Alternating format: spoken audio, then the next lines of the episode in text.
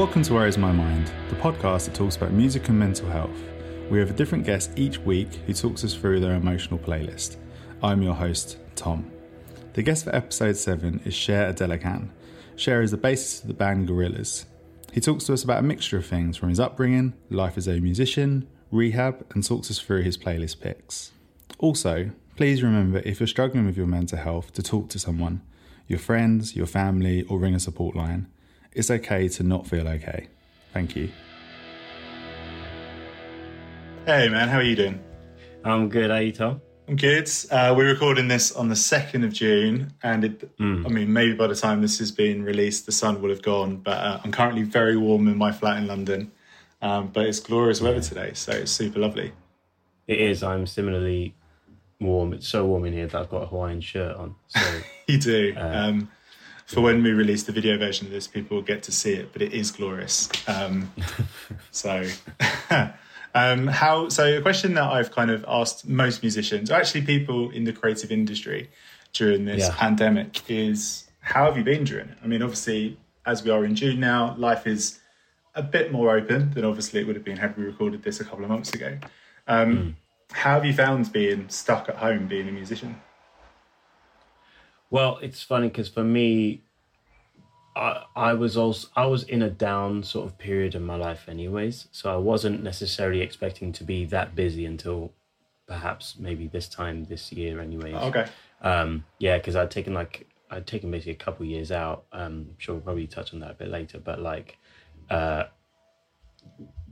I didn't necessarily feel stuck indoors because I was gonna be there, you know. So I it's obviously but it has been hard because I would ideally I would have liked to have been you know, out there playing gigs or at least seeing gigs happening and knowing that there's work coming up, etc. But um, it's meant that I've been I've been way more active in sort of personal relationships and it's meant that I've been way more active in personal projects as opposed to you know a lot of work I do is with other artists and with other bands and producing and writing with other artists but um, it helped me uh, work on my own stuff, which has been really good. And uh, I've also uh, I found the time just really valuable because also I'm one of the lucky people, like I think maybe yourself, like who has who has a good family and who has a good envir- home environment to be in.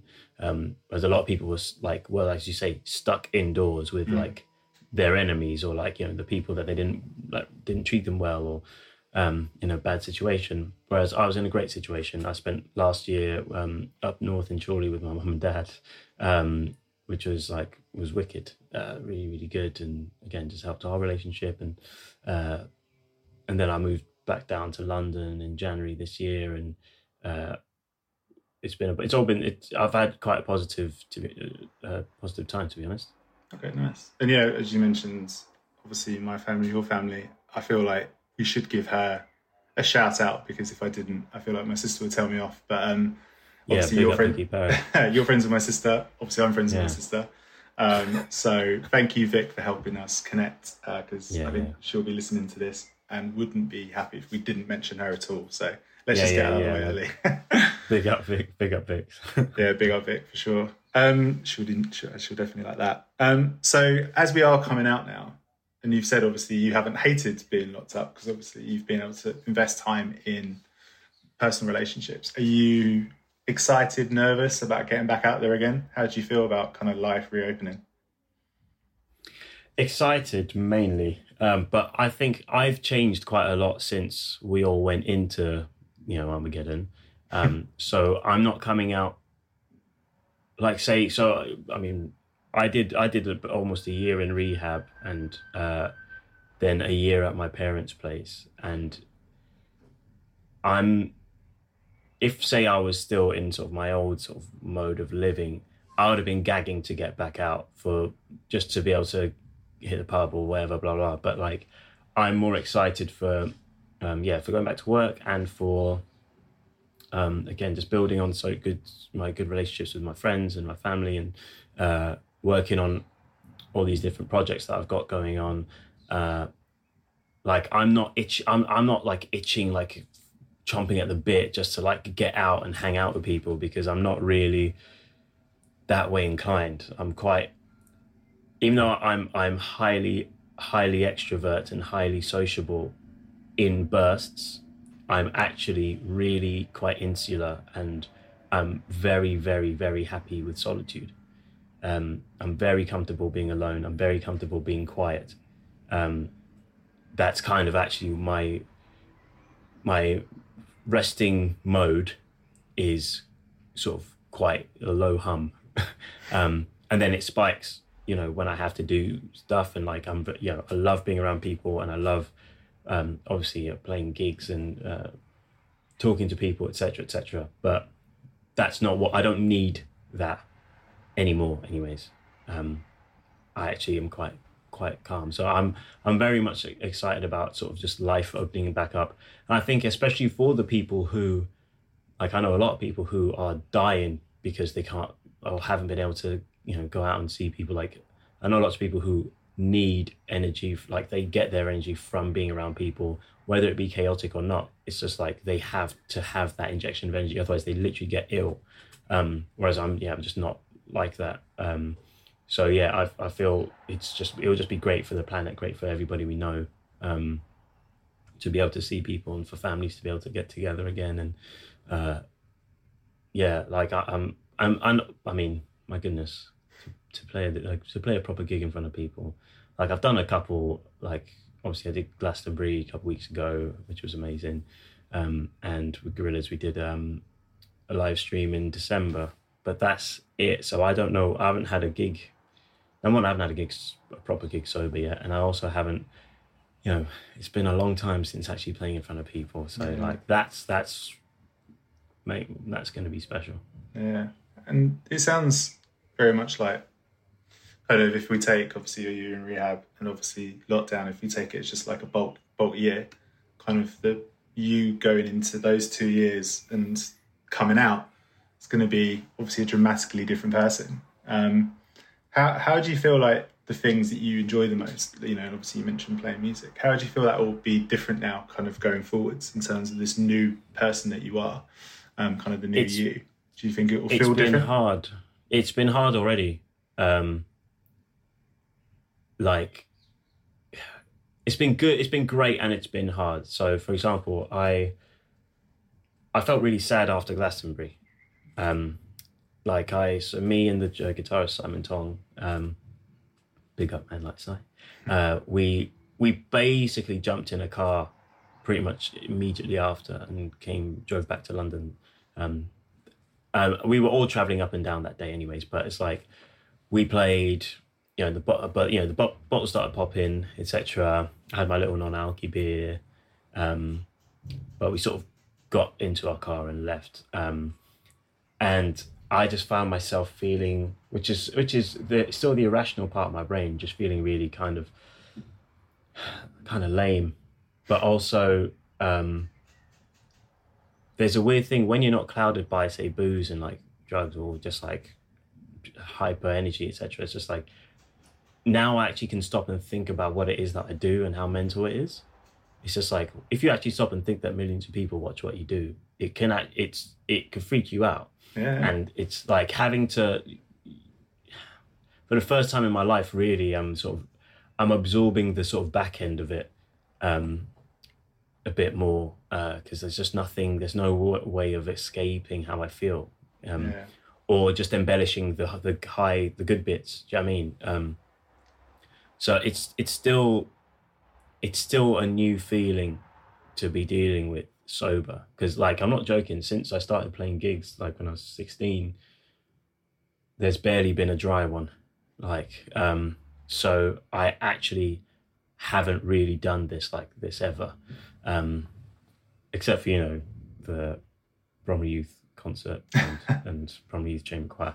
Um but it's yeah they weren't very rock and roll gigs um, um it and you know the, the one in december the live stream was also that was like amazing because obviously like i love the gorillaz family and everyone's number one uh, let me just say this that everyone is wonderfully supportive and there's no pressure whatsoever to do anything i don't want to do etc um, so that's oh, that's one of the positives um, of this new sort of chapter. Um, nothing but support and nothing but love right? Um, but yeah, it's like because Gorillaz is such a big thing, and uh, actually, I was worried that I wouldn't be. I wouldn't be able to be as creative or to be as fun or to be as good um, without any other, you know, help. Uh, but that's completely false. Like a lot of people think that you lose you lose something, but it's like actually you gain all these other things that you didn't have. Um, so I I thankfully don't I, I, I have more to me now. I've got more more resources, literally in terms of say money, um, but also in terms of time, which is like a major major major one. Like I used to basically run on about three hours a day because wow. I, well yeah, because I'd only I'd be recovering from whatever was happening the day before, or still up from whatever was happening the day or days before, and then, you know, I'd go I'd I'd crash at some point. Um, and just just make whatever it was I needed to be doing that day. Yeah. Um, and it was just it's literally I've just gained like a good 10 12 hours a day and it's like I that's why I'm just I can do so much more stuff now. Um, and not even just stuff to do with music. So it's like also stuff to do with just life you know. I can uh, work on other projects. I can read. I can cook. I can you know see my friends. I can be a better boyfriend. I can do all these things. So um yeah so it's a new it's a new feeling doing what i do um the way i am now. But thankfully there's been no absolutely no diminish no diminished creativity or anything like that. If anything it's actually bursting it, there's a lot more like going on um, yeah. so yeah it's been but but then on the flip flip side it's it's still a bit of a head wreck um, and i just i just need more time uh, because there haven't been gigs if if i'd done like two tours by now then i'd probably be in in the groove but i haven't there's been no chance to get into the groove yet so Yeah. i'm sure i'll be fine And I, I know you mean when you said at start that about you know this part of you that feels a bit lame. I mean I I don't know from the side you do, but I know from a mental health side. So you know I've struggled recently with my mental health again, and I'm not mm. drinking at the moment. And you know like last night especially, I was getting you know quite a few messages from people because the sun's Yeah. out, people are outside having beers and stuff. Mm-hmm. And I was a bit like, oh, come, but I'm not drinking at the moment. And Yeah. I'm a chatty cafe anyway, so I don't need mm-hmm. alcohol to talk. Um, but there is a part of you know, there was part of me last night just felt a bit lame, and I was just a bit like, oh, you know, like I'm trying to, you know, get my head back into a much healthier space at the moment. And I know alcohol is depressive, and I feel when I wake up, I feel sluggish and I feel slow and I feel less inspired to do other things. But um, yeah, I, I kind of know what you mean in kind of that regards. But um, I, I mean, would you say obviously we, you know, you've mentioned it. Obviously, you are in Gorillaz, and obviously there is mm-hmm. a certain famous frontman, and obviously everyone in the band has certain experience and obviously been in other bands, etc. Does it help, or will it help? Do you think having those experienced heads around you who've kind of been there and done it in terms of on the tours and like supporting you and giving you that kind of helping hand had you been in a band full of people who say your age who might not have gone through as much as a you know Damon Albarn for example? If yeah for example um and i love all my brothers in uh yota like youth of the apocalypse. So a band i was also in like a few years ago all the lads were basically my age. Like i couldn't be sober in that band for example. Um you know like uh, i i'm i might be speaking out of turn but especially the way we all were. Like if i went away became sober and i couldn't come back to that band for example. Um but what's great yeah what is great about the sort of gorillaz family is that yeah there's such a spectrum of experience and uh but ultimately i think the main thing is you know we want this we we want it to be great like full stop.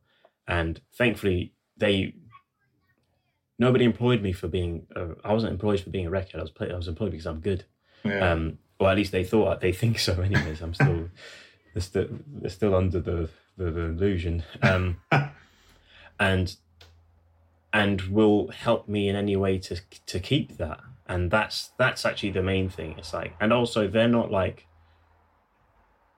nobody works. They're not walking walking on eggshells. Like I'm not, and I'm not stopping anybody from doing anything that they want to do or whatever. Like in terms of just having a party or drinking. It's like I, everybody's their own person. Um, and this is something that I had to do for my own mental health and for my own physical health. And um, at the end of the day, all that matters is can I do my job or not?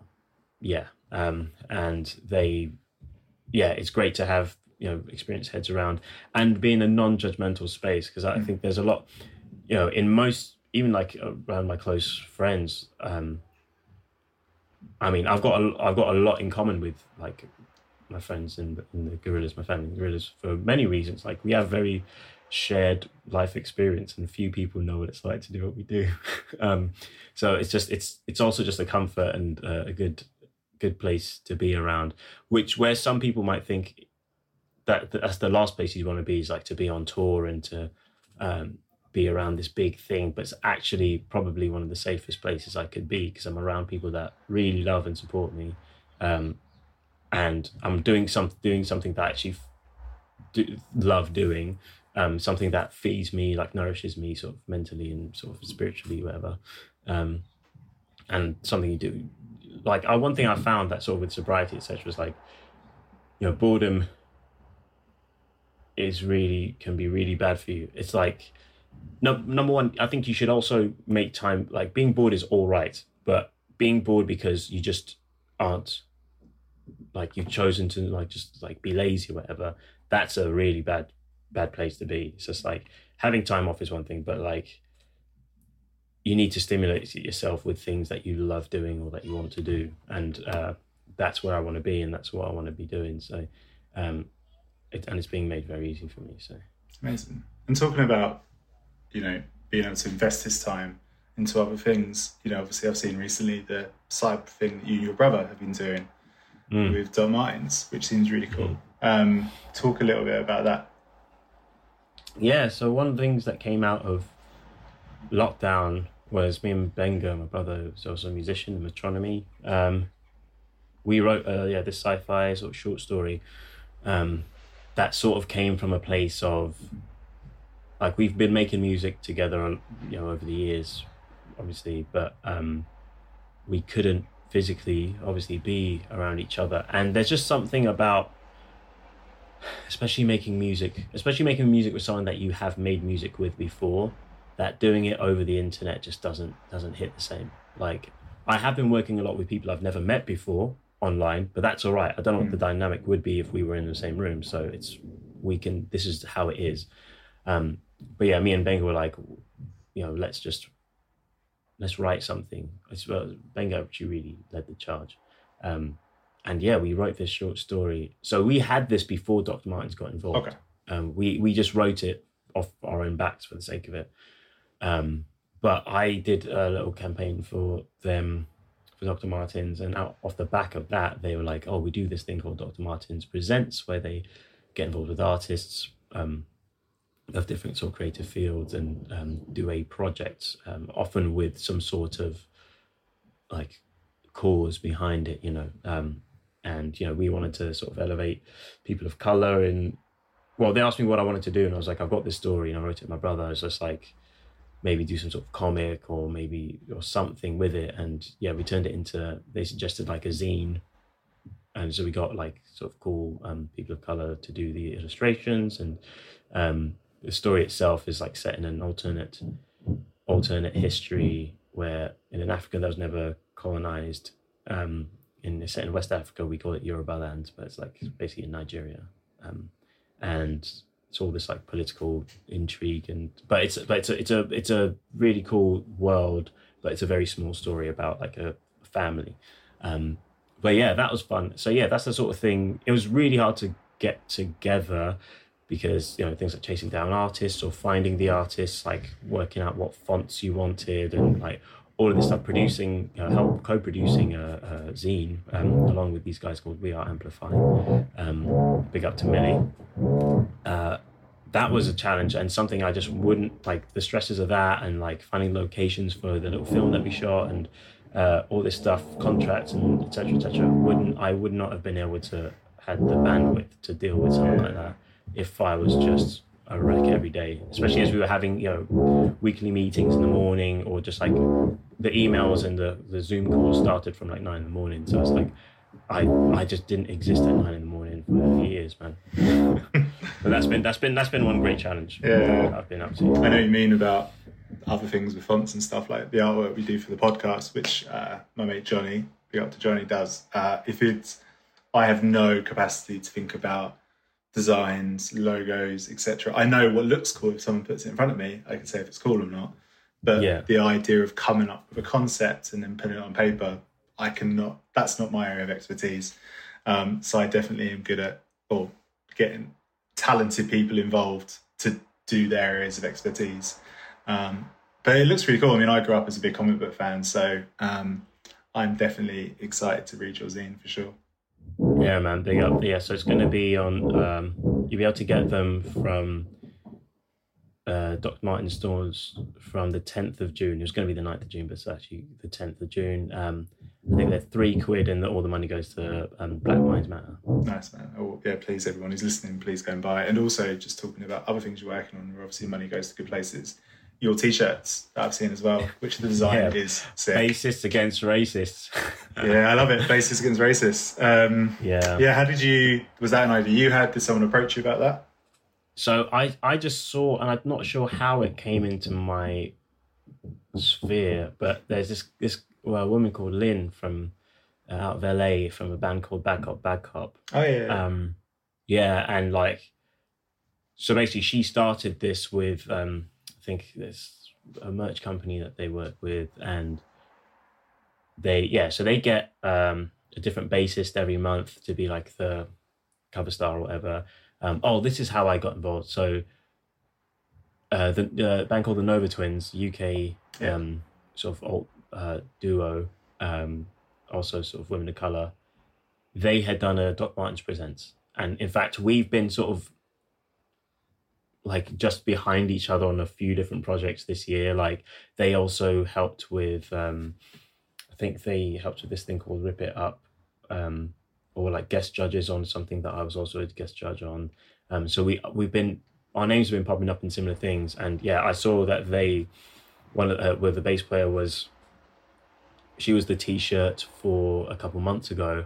Um, so I saw that. I was just like, "This looks really cool." So I I approached them saying, oh, cool.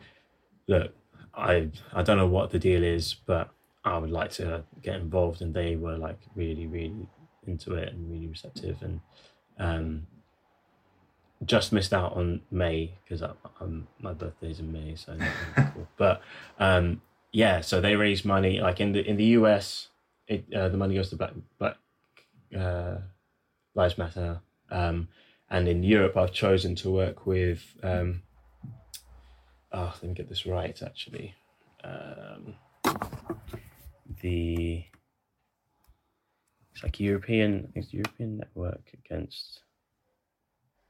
I'm on airplane mode, so no, that doesn't work. Does it? Yeah, let me just find this out real quick.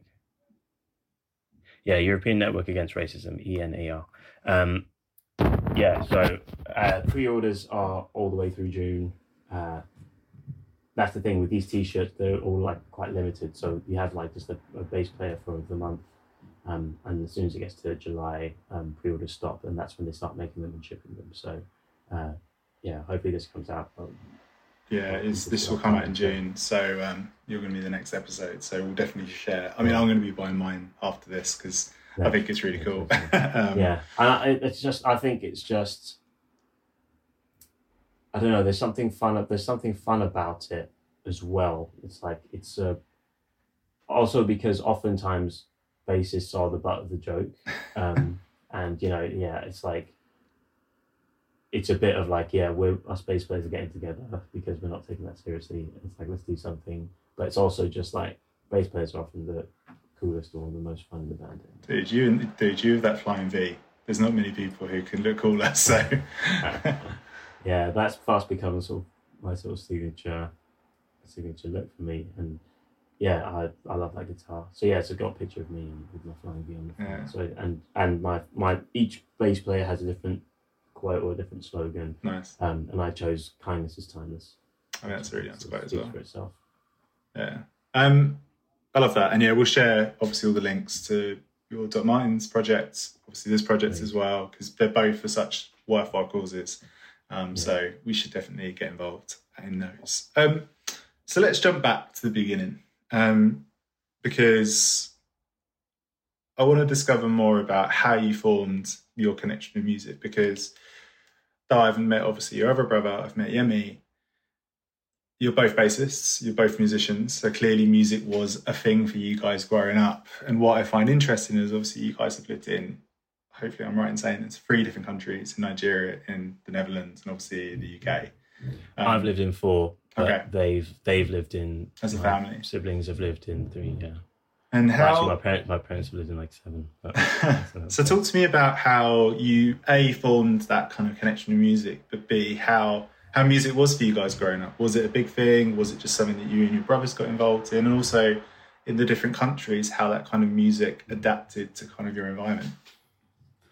Music's been massive. Uh, my mum's a musician. She studied music, taught music for a bit. Um, I think she also worked worked at like NTA, which is like the sort of National Television Association, Nigerian sort of the Nigerian like BBC. Okay. Back way back, way back when I think she did a little bit of work for them doing music, um, playing organ or something. Uh, my dad plays a bit of guitar. Um, they both have always been involved in like choirs at church and stuff, and we all grew up in church, so we were singing all the time. And like we'd, as a family, we'd sing. Like we'd read the Bible and sing songs from like uh, like songbooks as a family maybe six nights a week. Oh wow, okay. Till I was eighteen.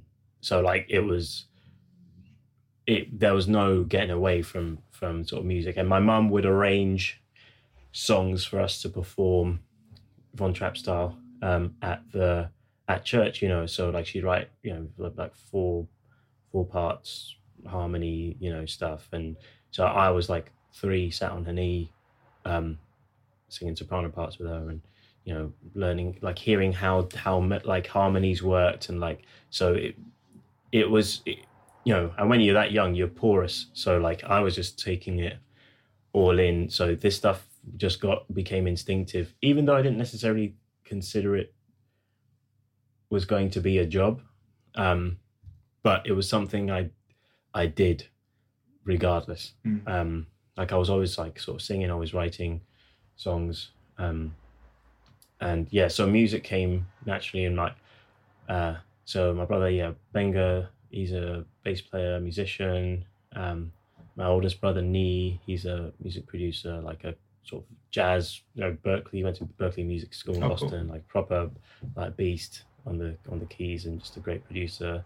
His producer name is Cinematic, um, out in LA. Um, and yeah, so there's three like professional musicians in the family.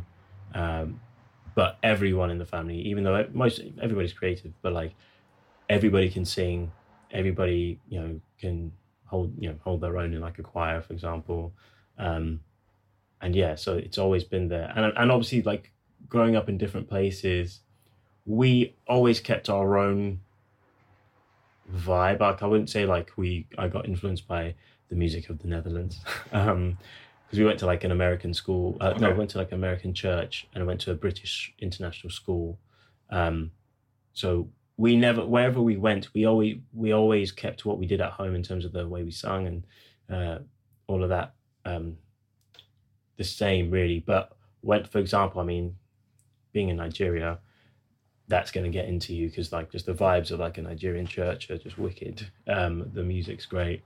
Um, music's great in West Africa, anyways. Um, but yeah, I mean, I but I I did my sixth form in Ecuador as well, so that's oh, wow. another. Um, like I'm a big fan of, well, South America as a continent, um, Spanish as a language, and yeah, the music and the rhythms of uh, that kind of music is also just its own thing. Um, but I think more than me being musically influenced by the places I've lived, it's the fact that I've moved around to different places that's influenced my life. It's like I'm all right. I'm good with change, like, um, and I'm good in new situations because uh, I've had to re like introduce myself so much in my life. Um, and you know, one thing that say helps with empathy and helps with uh, your ear, like listening with music, is like say wherever I'd when I, wherever I'd move, I'd quickly adopt the accent of wherever it was, um, just to fit in, um, and just mimic people's just social cues, etc. Just like so, you just become re- re- receptive to other people, and that that really helps with being a musician and so or an actor or any kind of performer. Um, it's it's really really important to receive as well as give. Um, like the worst people and the people you never want to really have in your band are people who are just like, uh, it's always their turn. Do you know I mean? Like they're the worst. People don't listen. Um, they might be like shredders or they might be technically extremely gifted.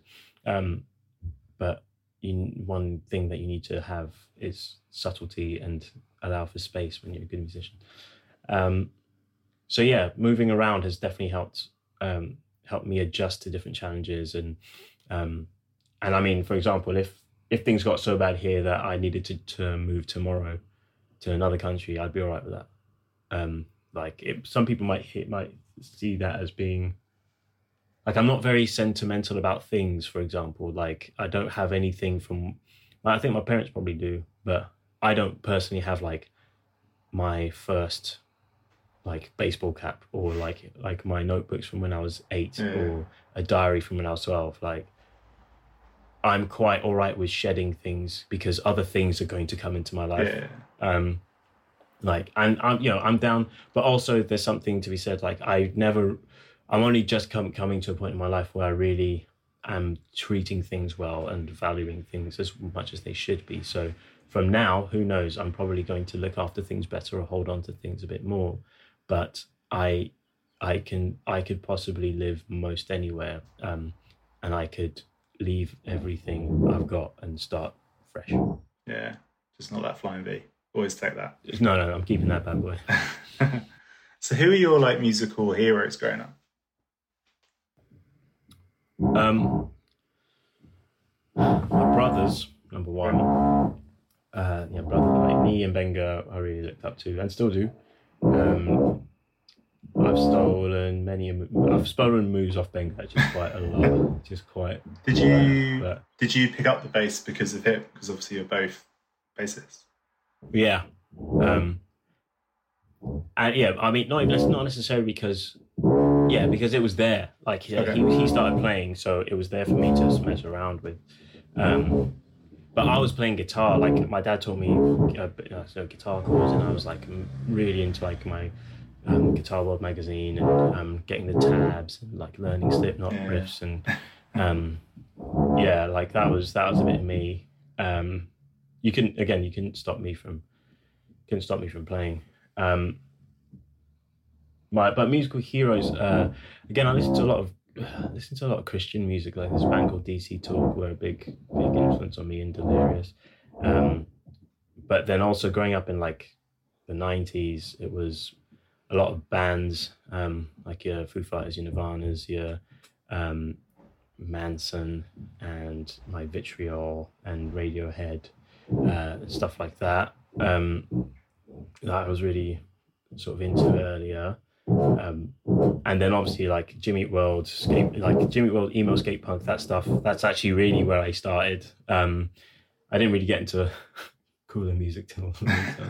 Um, and then oddly, like again, growing up in a house with, I, I'm, I'm the youngest of six, so there's quite a spectrum of what people listen to, from like Naughty by Nature, mm, like Janet Jackson, um, to yeah, like we watched a lot of like old uh, musicals and stuff. So there's lots of Julie Andrews in the gaff. Um, so it's quite a cool, um, cool mix and lots of lots of choral stuff, lots of uh, like King's College Choir and uh, like Take Six, like so like vocal close harmony groups and stuff. Nice. Yeah, I mean, I when you listed those bands, I mean, that was my musical kind of teenagers for me. I mean, you know, Foos, My Vitriol, who are from Orpington, which is where I'm from. Big. So Yeah, yeah, yeah. Uh, that's our claim to fame that they come from Yeah. here. Not many uh, cool people do. Um, Yeah, well, not many cool bands, I should say. Um, but no, I and also for me that I'm not of as many siblings, but I have an older brother, younger sister, and a half sister. But Mm-hmm. growing up with my older brother and my younger sister, we all had slightly there was bands or singers that we all love as a free. Then we Yeah. all went off in certain different tangents. I listened to a lot heavier stuff with my brother, Mm-hmm. my brother was like really into his indie and other types of music. But then we both have a real love for like hip hop, so he would introduce me to different sounds, and I got into hip hop because of him. And my sister is more into a pop, but then there were some like old bands like Chicago and bands like that who, because we both love the power ballads, who you know we would like come together for. So um, I think that's important to kind of obviously You know, you are your own person, and obviously need your own tastes, but learn from others around you to kind of make that make that taste a little bit more wider and a little bit more broader. I think it's important.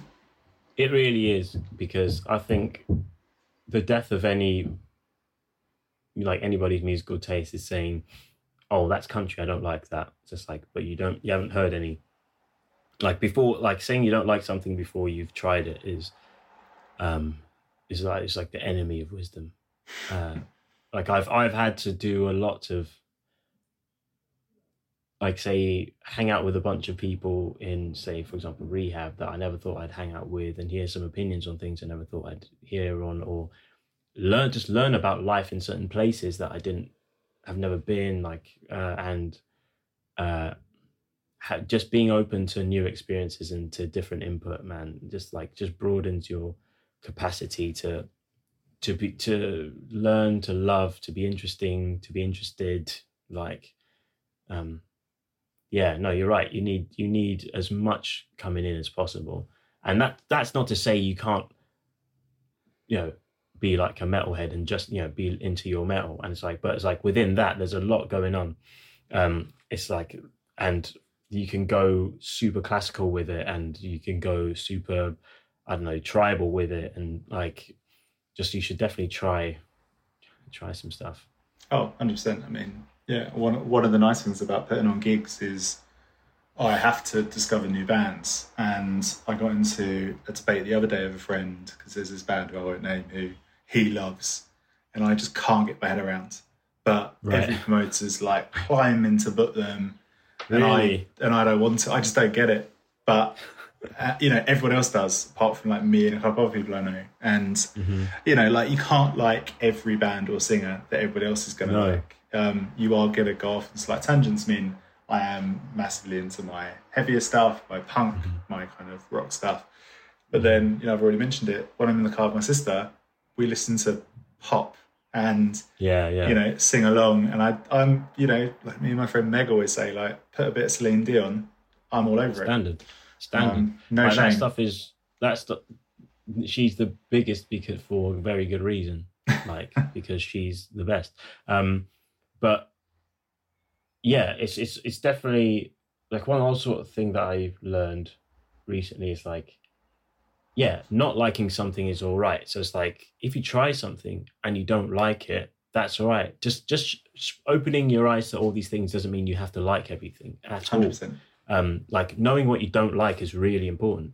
It's almost more important than knowing what you do like. What you do like could change tomorrow, Yeah. um, but what you don't like is often quite static. Um, or rather, it's just like it's it's something that, yeah, it's just as informative. So it's it's it's cool if you listen to that, whoever this band is, and if you just don't get it, it's just then you know then don't get it. What would what would suck is if like you pretended to like it just because everybody else did. That's when a problem occurs. totally and i think as well like like you said if you don't whether it's food or music or clothes or whatever Mhm. you know different types of fitness etc you don't know if you don't like it until you try it so Yeah. you know you have to listen to a song you have to go to a class or you have to you know try a hot sauce or something Yeah. um just because hot sauce seems to be that thing that's very marmite um Yeah. Very.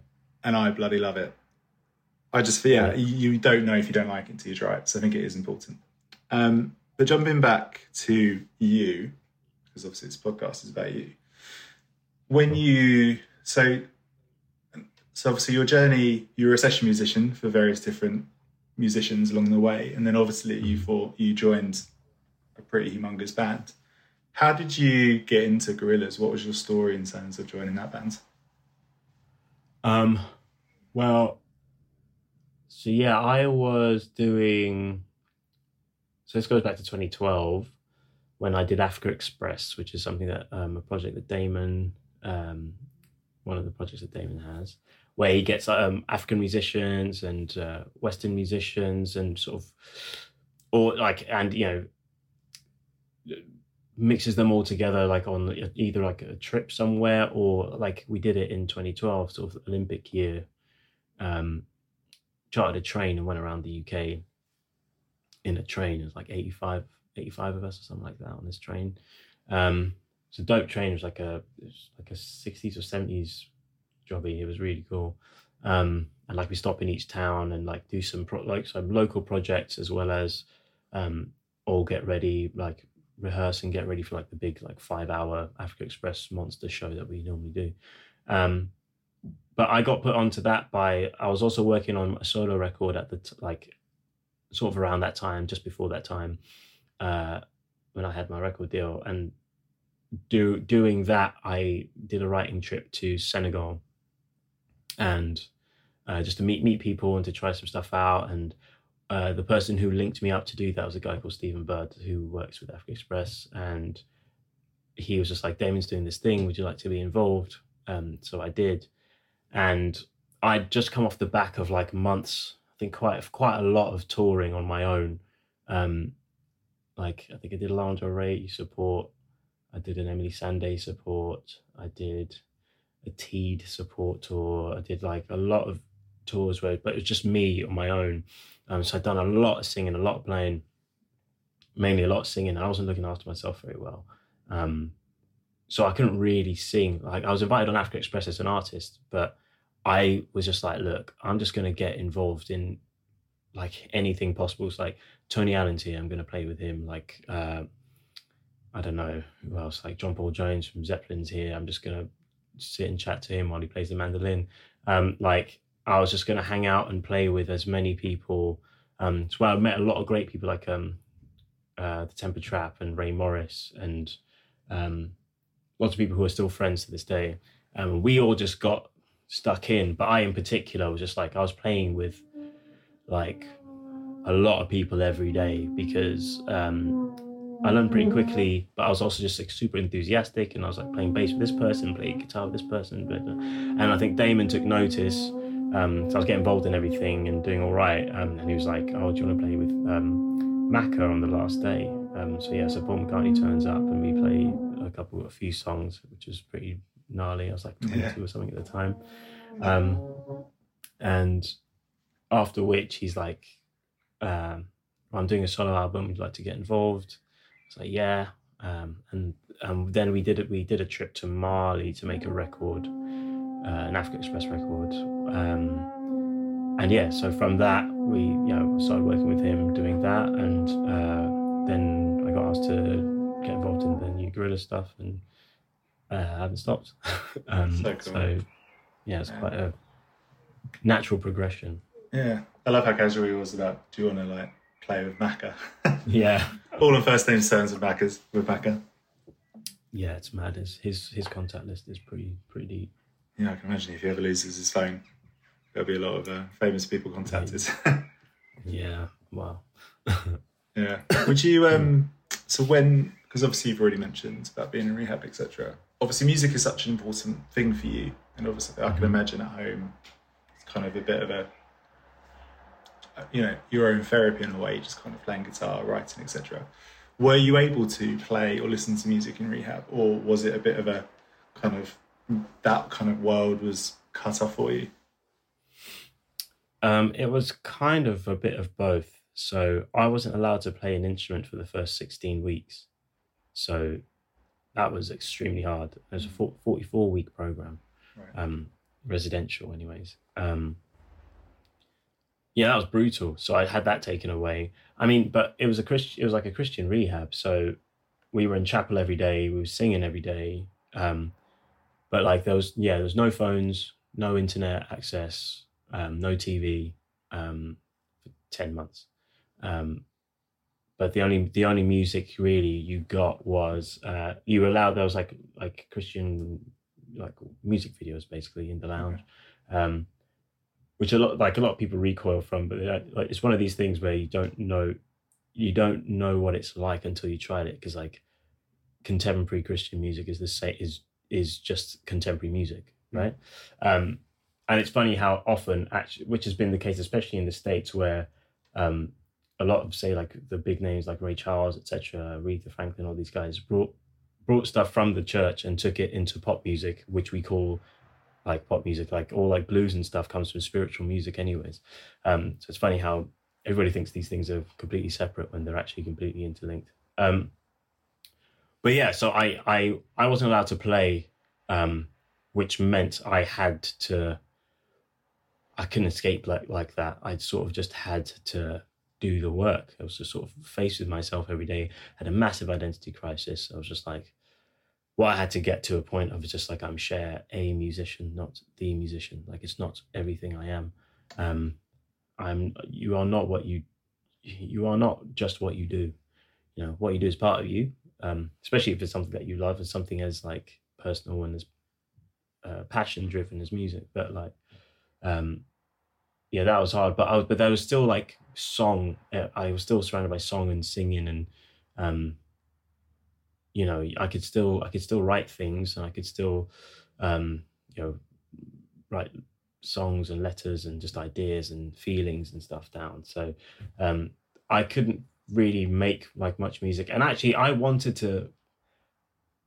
I didn't really want to go in there because a lot, you know, people you know know who you are. Well, people knew who I was in there, so it's like, um, I didn't want to just be like, oh, look at me do this. Like uh, it wasn't really.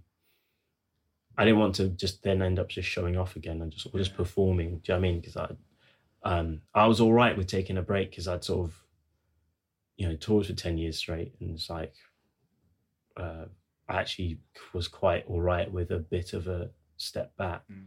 Um, and and it's you know now I'm definitely all right with getting back to work a bit, but you know, it's taken a little while to feel like I've missed touring again, or I, I really, really would like to get back into it.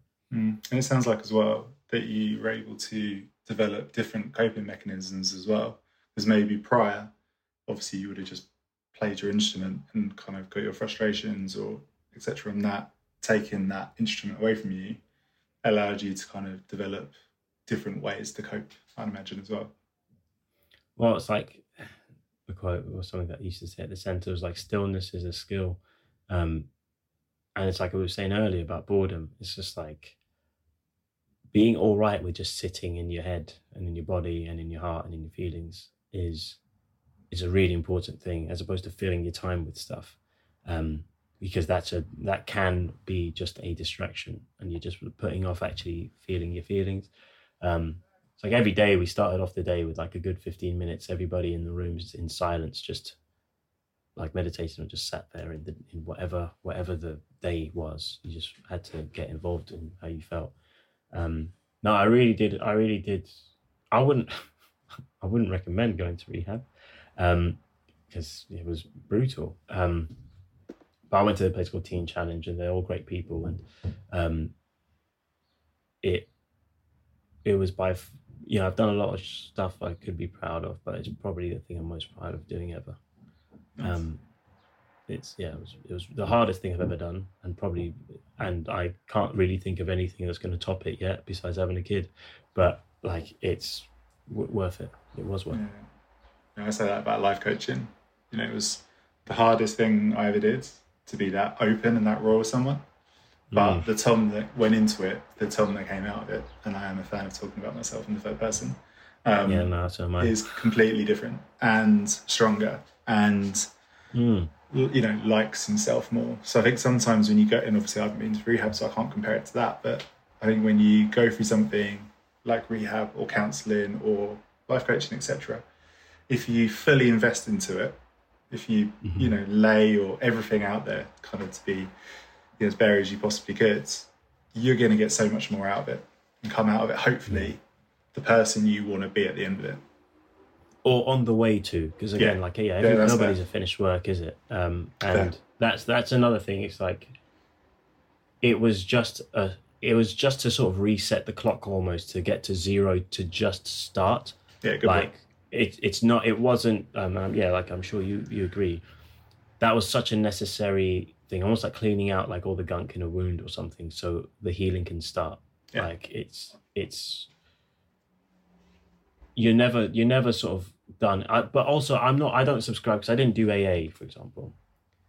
I don't subscribe to be to say calling myself an addict every day.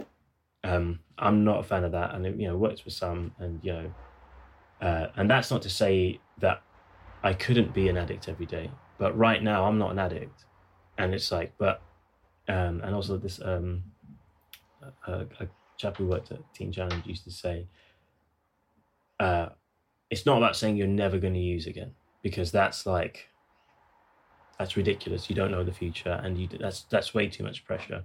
Um, but it's about knowing that you don't have to and that's a really really powerful thing whereas the like before it was an obsession and it was like there was no there was nothing else on my mind every day than getting drunk getting high that was it like ev- like the second i woke up and the, the last thing i thought of when i went to sleep and while i was sleeping it's Yeah. like that obsessive all encompassing like and i'm talking about to the point where the say two two and a half hours i was on stage was just get was getting in the way of me cracking on. Right. Okay. It's like which is ridiculous. Like sixty thousand people in front of you, and you're playing in the like this amazing band, blah blah. blah but you're watching the clock, so you can wait for it to finish because it's like it became a, it became a hindrance. Do you know what I mean? So Mm. like that's that level of obsession. It's just like getting free from that um, is beautiful. So you can so you know think about just like being able to taste things again, and you know metaphorically speaking, just like now I can enjoy my job um, Yeah. I've gained I've gained that privilege back. And um, but yeah, it's not I I don't subscribe to um, you know labeling yourself an addict every day personally. Um, but yeah, it is a process, and you you know it takes constantly being open to people and being honest with people. And and one thing I do subscribe to, which I think AA is big on, is helping other people.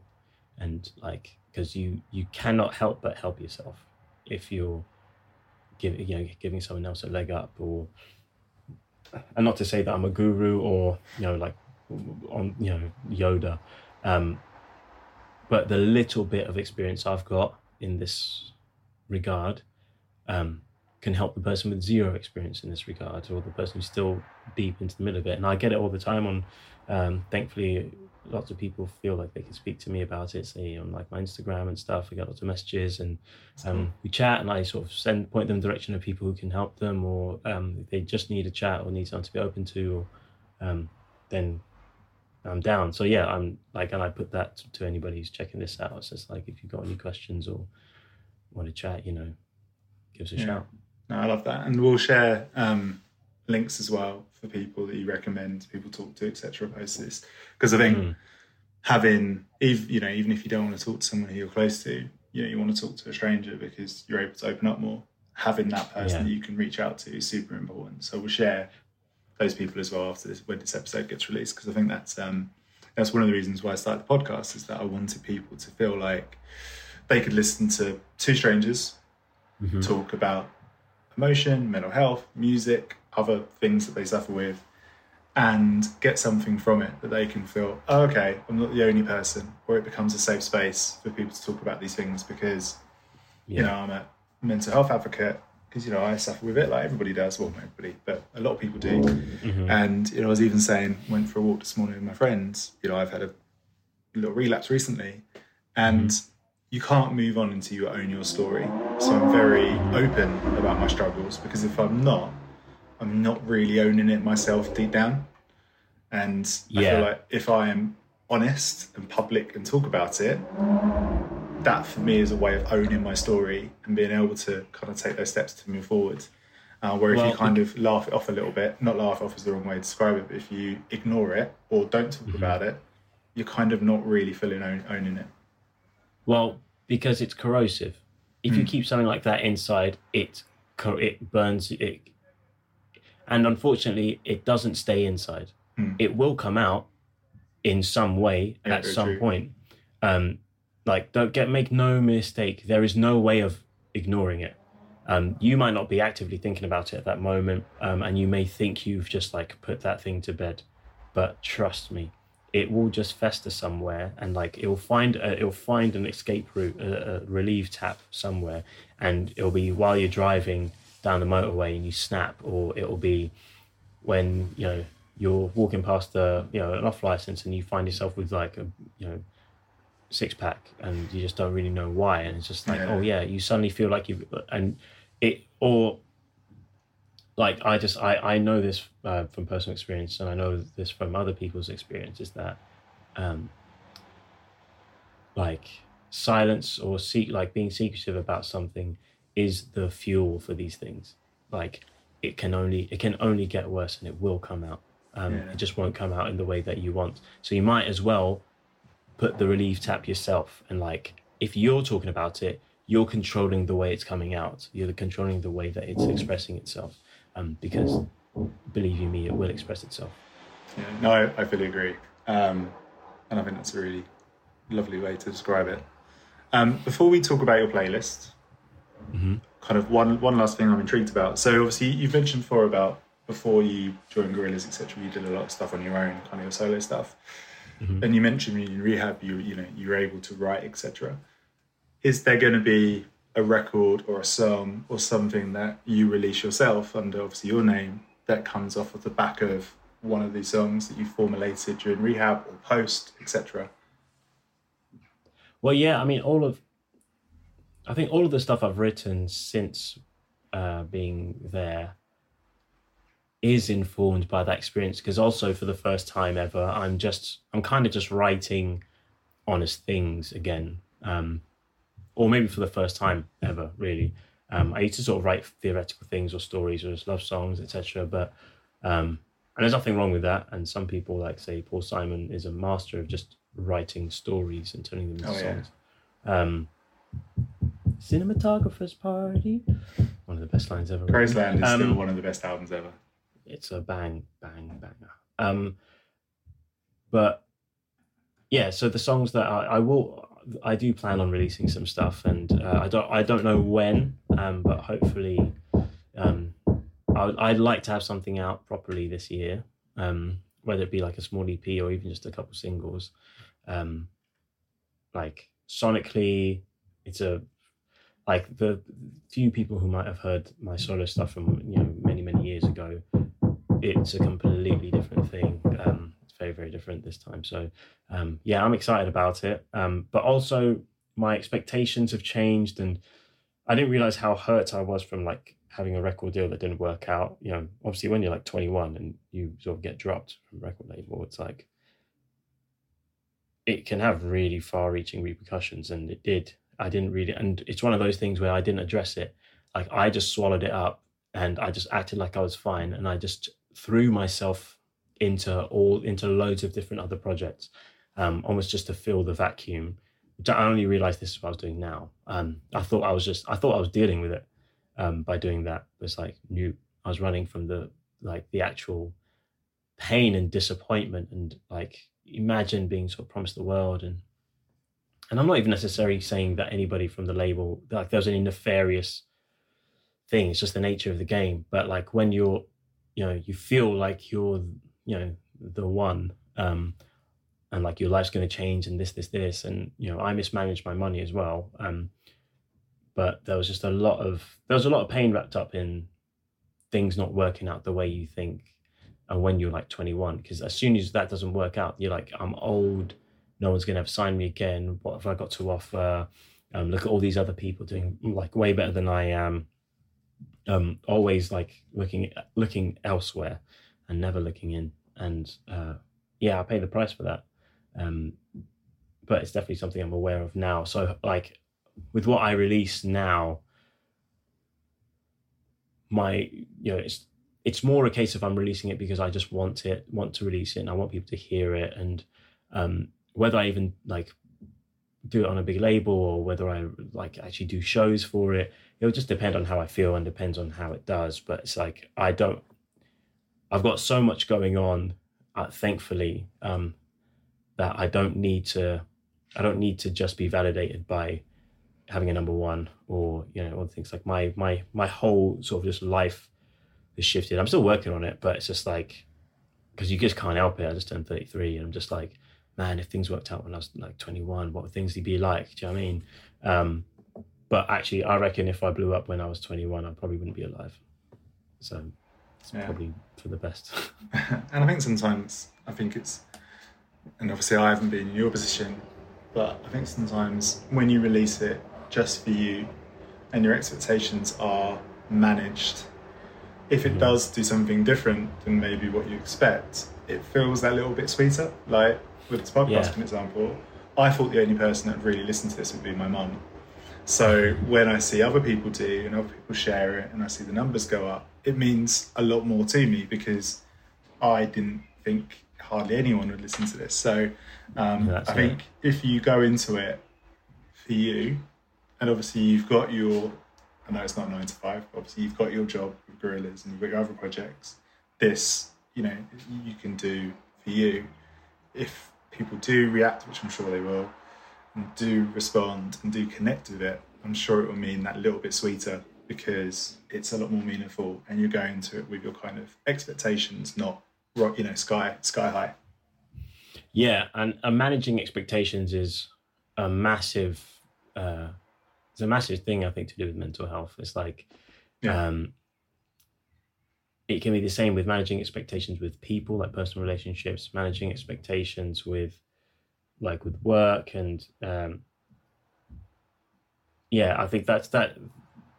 Protecting yourself from just being constantly disappointed. Um, it's like if if you if you are realistic about the things it's also the same with like managing expectations with like your sobriety and stuff it's like i'm not going to drink for the next 15 years or i'm not going to i'm not going to think about drinking for the next two weeks or something like that it's like that's ridiculous um, what you can only do is work on today it's just like i'm going to get through this day um, and i can do i can do this much i can achieve this much and No, anything more than that anything more than that is a is a bonus like Oh, totally. I mean, with mental health, you have to take it a day at a time. Some days you're going to feel great.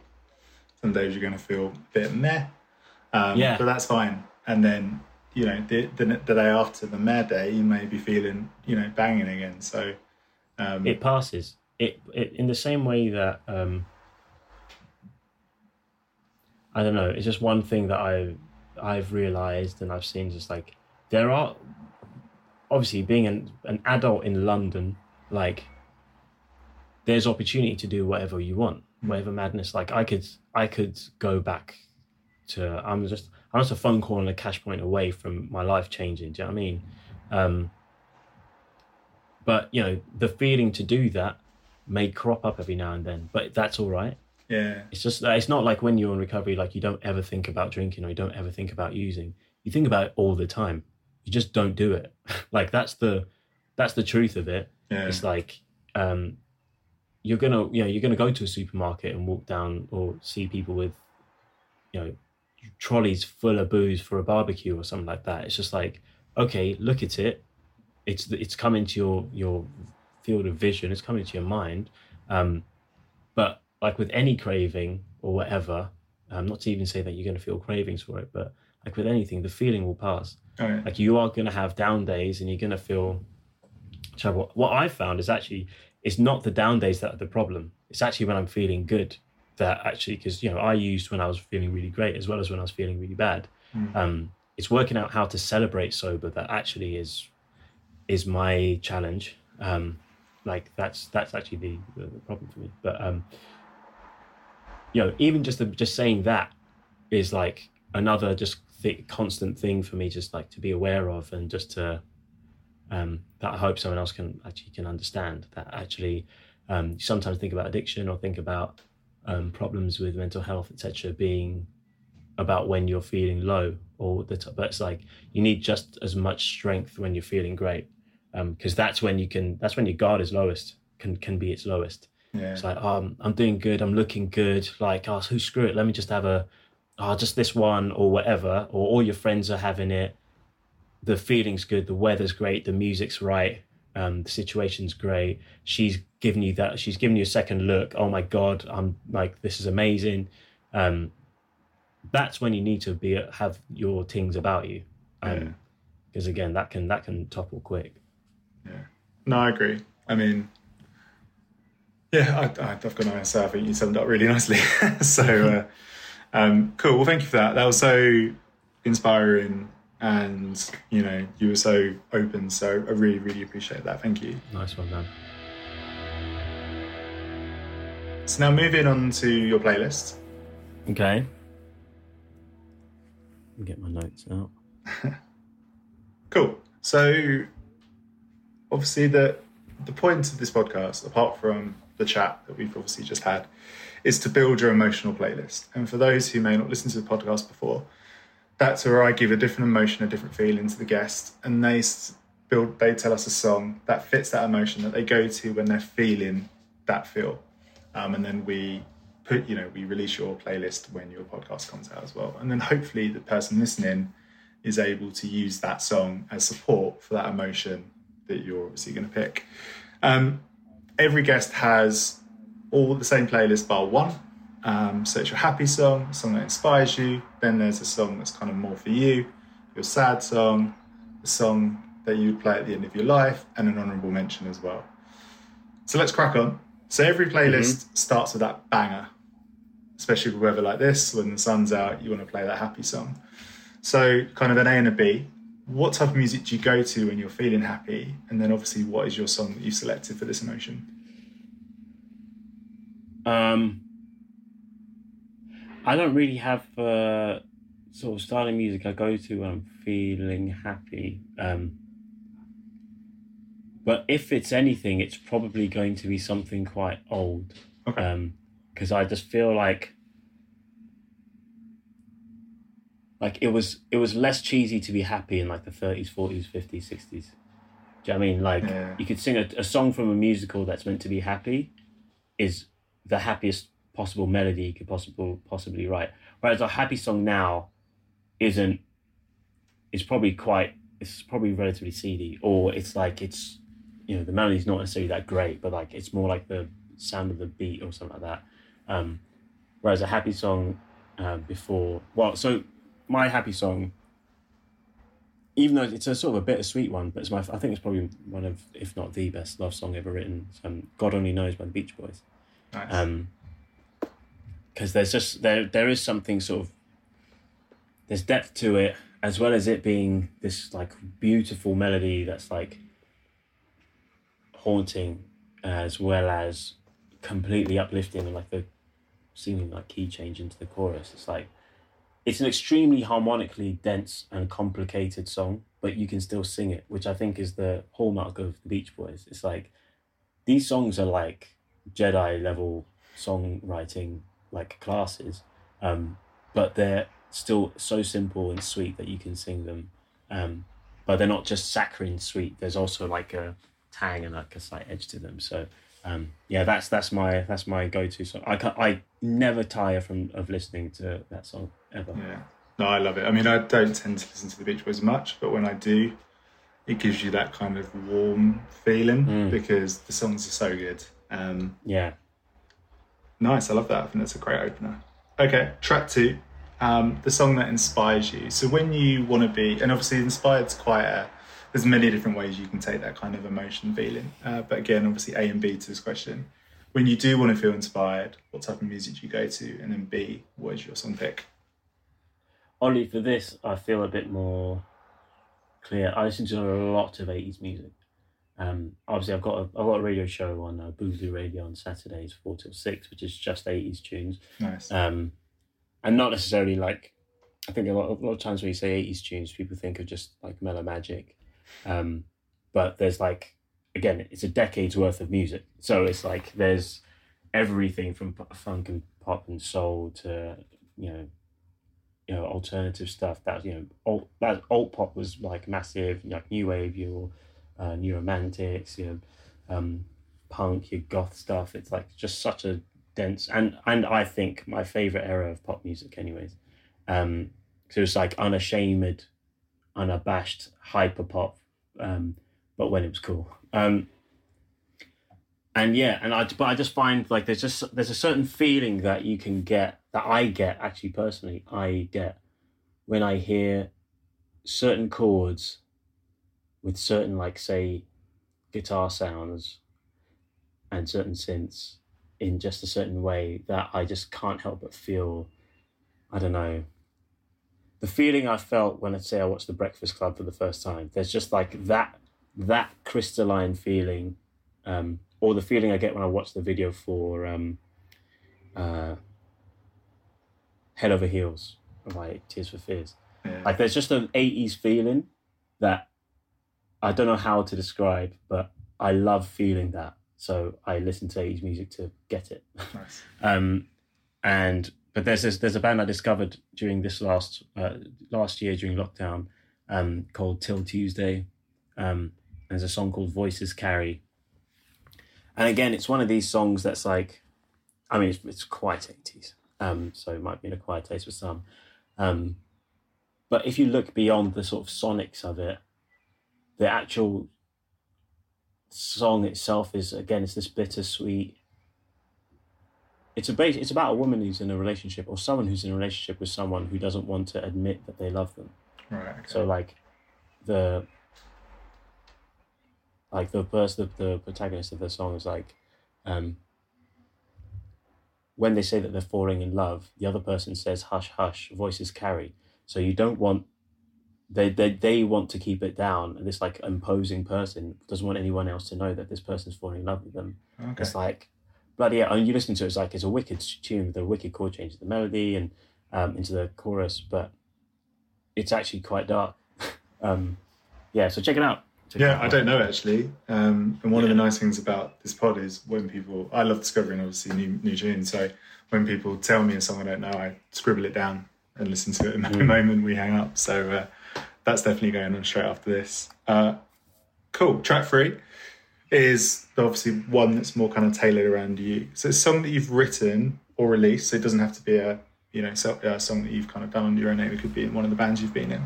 That has the most meaningful connection to you. So what song would, would you pick for that one? Well, I did want. I wanted to choose a song that people could actually listen to, um, and this song it's a song called Kondaine. So it's K O N D A I N E, which is um, it's a song in Chichewa. It's a uh, word in Chichewa, which is a language out of Malawi, um, and it's like it's a love potion, right? That you give.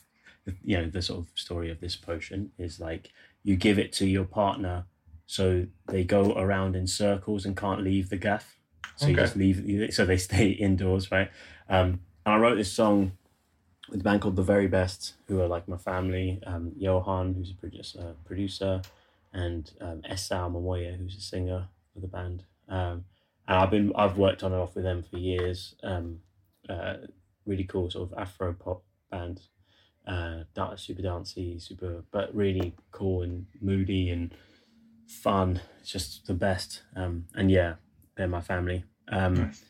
and yeah, I did. I wrote. I um, I feature on this song, so I sing the chorus. Uh, I wrote the hook, and yeah, it's yeah, it's fun. It means a lot. It means a lot to me. I had we had a great time doing the video, and um, like we went out to. I think we're in Kenya. Um, shot a video in like we went to like a village out in the middle of nowhere, and like um, we like had this like we had a proper like voodoo like ceremony, and it was like it was super gnarly and super fun. and I got I got ill. Um, it wasn't fun, but it was also kind of fun. Um, it was like a really cool experience, and um, I just love the love that band, and I hope I hope we do some more stuff soon. Um, it's off a it's off a record called an album called MTMTMK, which is more to Malawi than Madonna's Kids. Um, uh, that's what it stands for, but we weren't legally allowed to call it that. Yeah, people didn't like that. Um, yeah, so check it out. It's a fun band. A, yeah, I don't know them. It's a great. So, it's a uh, fun. It's yeah. a that's that's a really it's a really uh, like that song's perfect for this weather. It's super Sweet. like pumpy, like really really good fun. Amazing. Thank you very much. I look forward to checking that one out. Okay, we're on the home stretch. Um, this is your, like every good playlist, you need to have that down moment. This is the sad song. Um, so again, what type of music do you go to when you are feeling that emotion? Which is obviously totally, you know, we need to embrace that emotion, or sometimes we won't be able to get past it. Um, and then obviously, what is your pick as well? Yeah, I mean, so I on Sunday. So this isn't just me plugging on my radio shows. But um, Sunday, I have a show called Sepia Tone on Islington Radio. Um, that's not a specific time. You can check that out whenever it goes live. Um, and that's off. That's sort of thirties, forties, fifties, sixties, seventies sort of music. But I called it Sepia Tone because all the tunes sound like they sound like they would look like they're in sepia tone. Right. Sounds a bit weird, but like um, cool old stuff. Anyways, Yeah. um, and yeah, I listen. Like I love, I love a close harmony group, um, a great vocal group, and I chose, um, chose the Ink Spots, um, which is like a band, a, a, vocal group from the thirties, thirties, forties. Um, there's a song called "Into Each Life." Some rain must fall, featuring Ella Fitzgerald, um, and it's like, I mean, that says that says a lot about actually dealing with sadness. It's like you're gonna get some rain. Um, so it's a bit, it's a really beautiful song. It's it's uh, again with these guys with the ink spots. They s- they sound there's something haunting about just like an old 30s recording. Anyways, um, it sounds kind of found, you know. Um, and yeah, haunting and like there's all the ooze in the background are quite sort of spectral, but it's like and Ella, Ella comes in and says it. It's beautiful. Um, but I listen to that sort of stuff. I listen to sort of old, old records when I'm feeling low. Yeah. Because it just make it often. to go? Sorry, I was just saying because it often makes those songs. They often make things feel all right. They're they're not just like sad for the sake of being sad. They're often sad with a message or with some sort of hope. Um, as opposed to say, I mean, you know, there's lots of old songs, say like Negro spirituals or um, songs about you know the sort of black experience, for example, which were often just horrible, but also there'll just be some sort of tenacity in them or like a spirit of but this won't kill kill me or my people or something like that. So um i like listening to things that you know where they yeah embrace like you say embrace the feeling but have a sliver of hope um in there Yeah, I like that. And do you have a certain spot that you go to if you're gonna, you know, if you know you're gonna listen to a song for that feeling? Do you have a certain chair? Do you go for a walk with your headphones on? Do you get into bed? Like, do you have a certain spot that you go to? I tend to listen to music in transit. So, Okay. um, yeah, I'll be walking to the gym or in the gym or on the train somewhere, uh, going for a walk. I tend not to, unless I'm working on my playlist for my radio show, I tend not to listen to much music at home. Um, I yeah, unless I'm if I'm if I'm making it, fair enough. But like, I don't just sit and have music on like ever.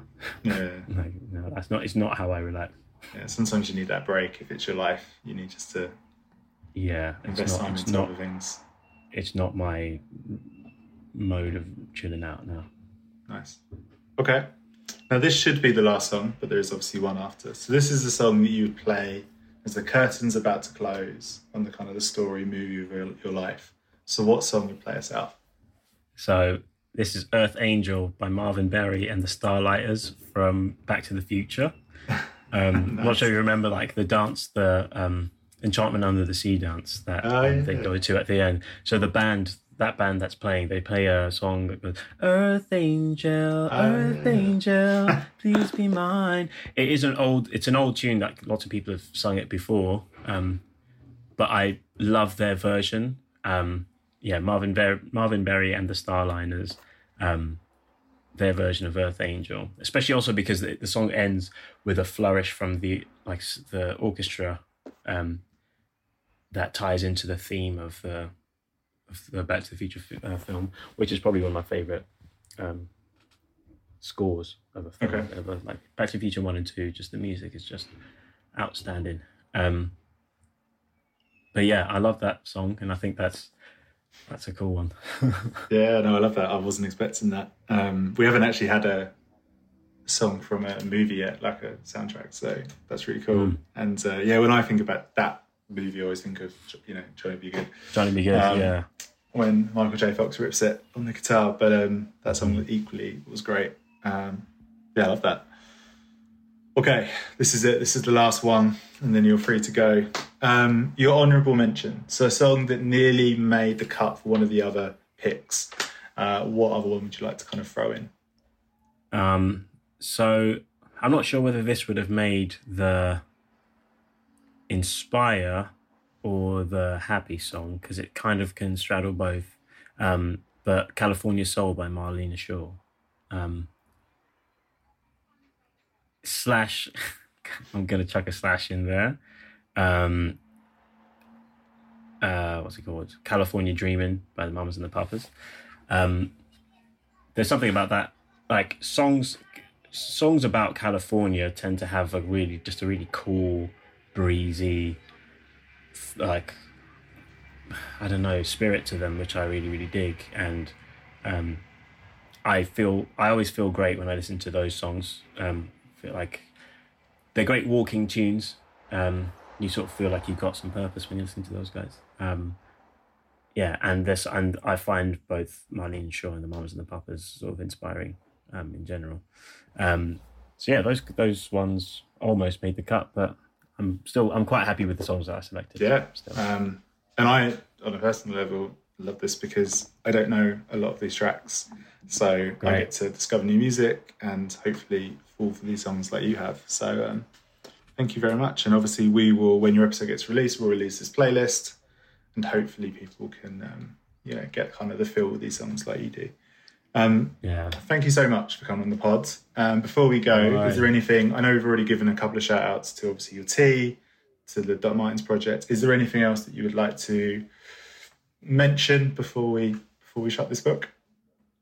I just big up to yeah, Teen Challenge, like Teens and Teenager Challenge. Those are the that's the charity um, I that I worked with, and they help so many people get out of addiction every year.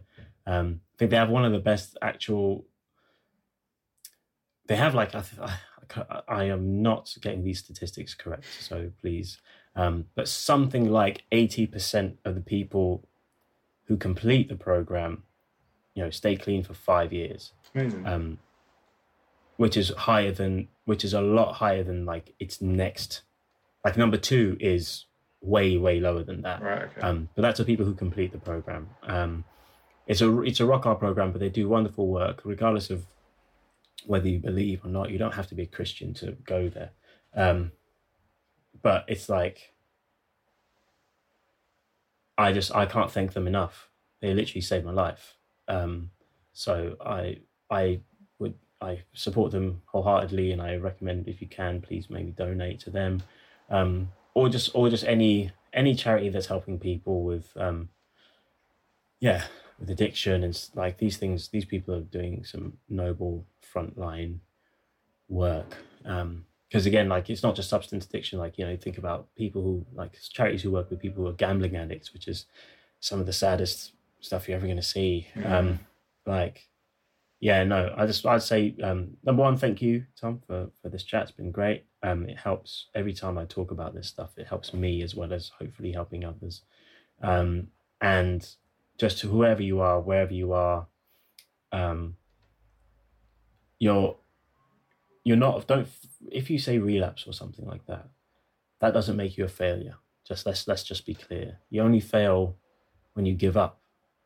Just so just keep like it might be your fourth time going to rehab whatever but you're still alive. Do it. If you need to do it or try something different. But net like it doesn't matter how many times you fall which is the cliche but it's it's all about just moving forward. Um so don't beat yourself up about not having everything down or like you know you didn't drink for three weeks and then you had a drink. It's like all right you didn't drink for three weeks though. Like that's an achievement. So you know you can do it. Um so let's build on that. Um so yeah seek help if you feel like you need help. Talk to somebody. Be open. Be honest. Um you know it's going to be hard but it's probably going to be worth it um and that's that's not just with addiction or anything like that just like mental health like talk to someone um find a life coach find a, someone that you trust or a, a counselor or something like that. And you know, just everybody should just check themselves, man, because this this is it's hard. Life in general is hard, Yeah. um, but it's also a team sport. So yeah, get help. Nice. I think that's a really beautiful way to kind of close this close this chapter of our chat. But um, thank you so much for coming on. Stay strong. I appreciate you being so honest. Um, we'll share everything that you shared about you as a person, about the charities you're supporting, about obviously this Grace Trust that have helped you. Um, And yeah, I just appreciate you. And yeah, stay strong. Nice one, Tom. Pick up yourself. Cheers, man. Yeah, thanks for having me. Bless.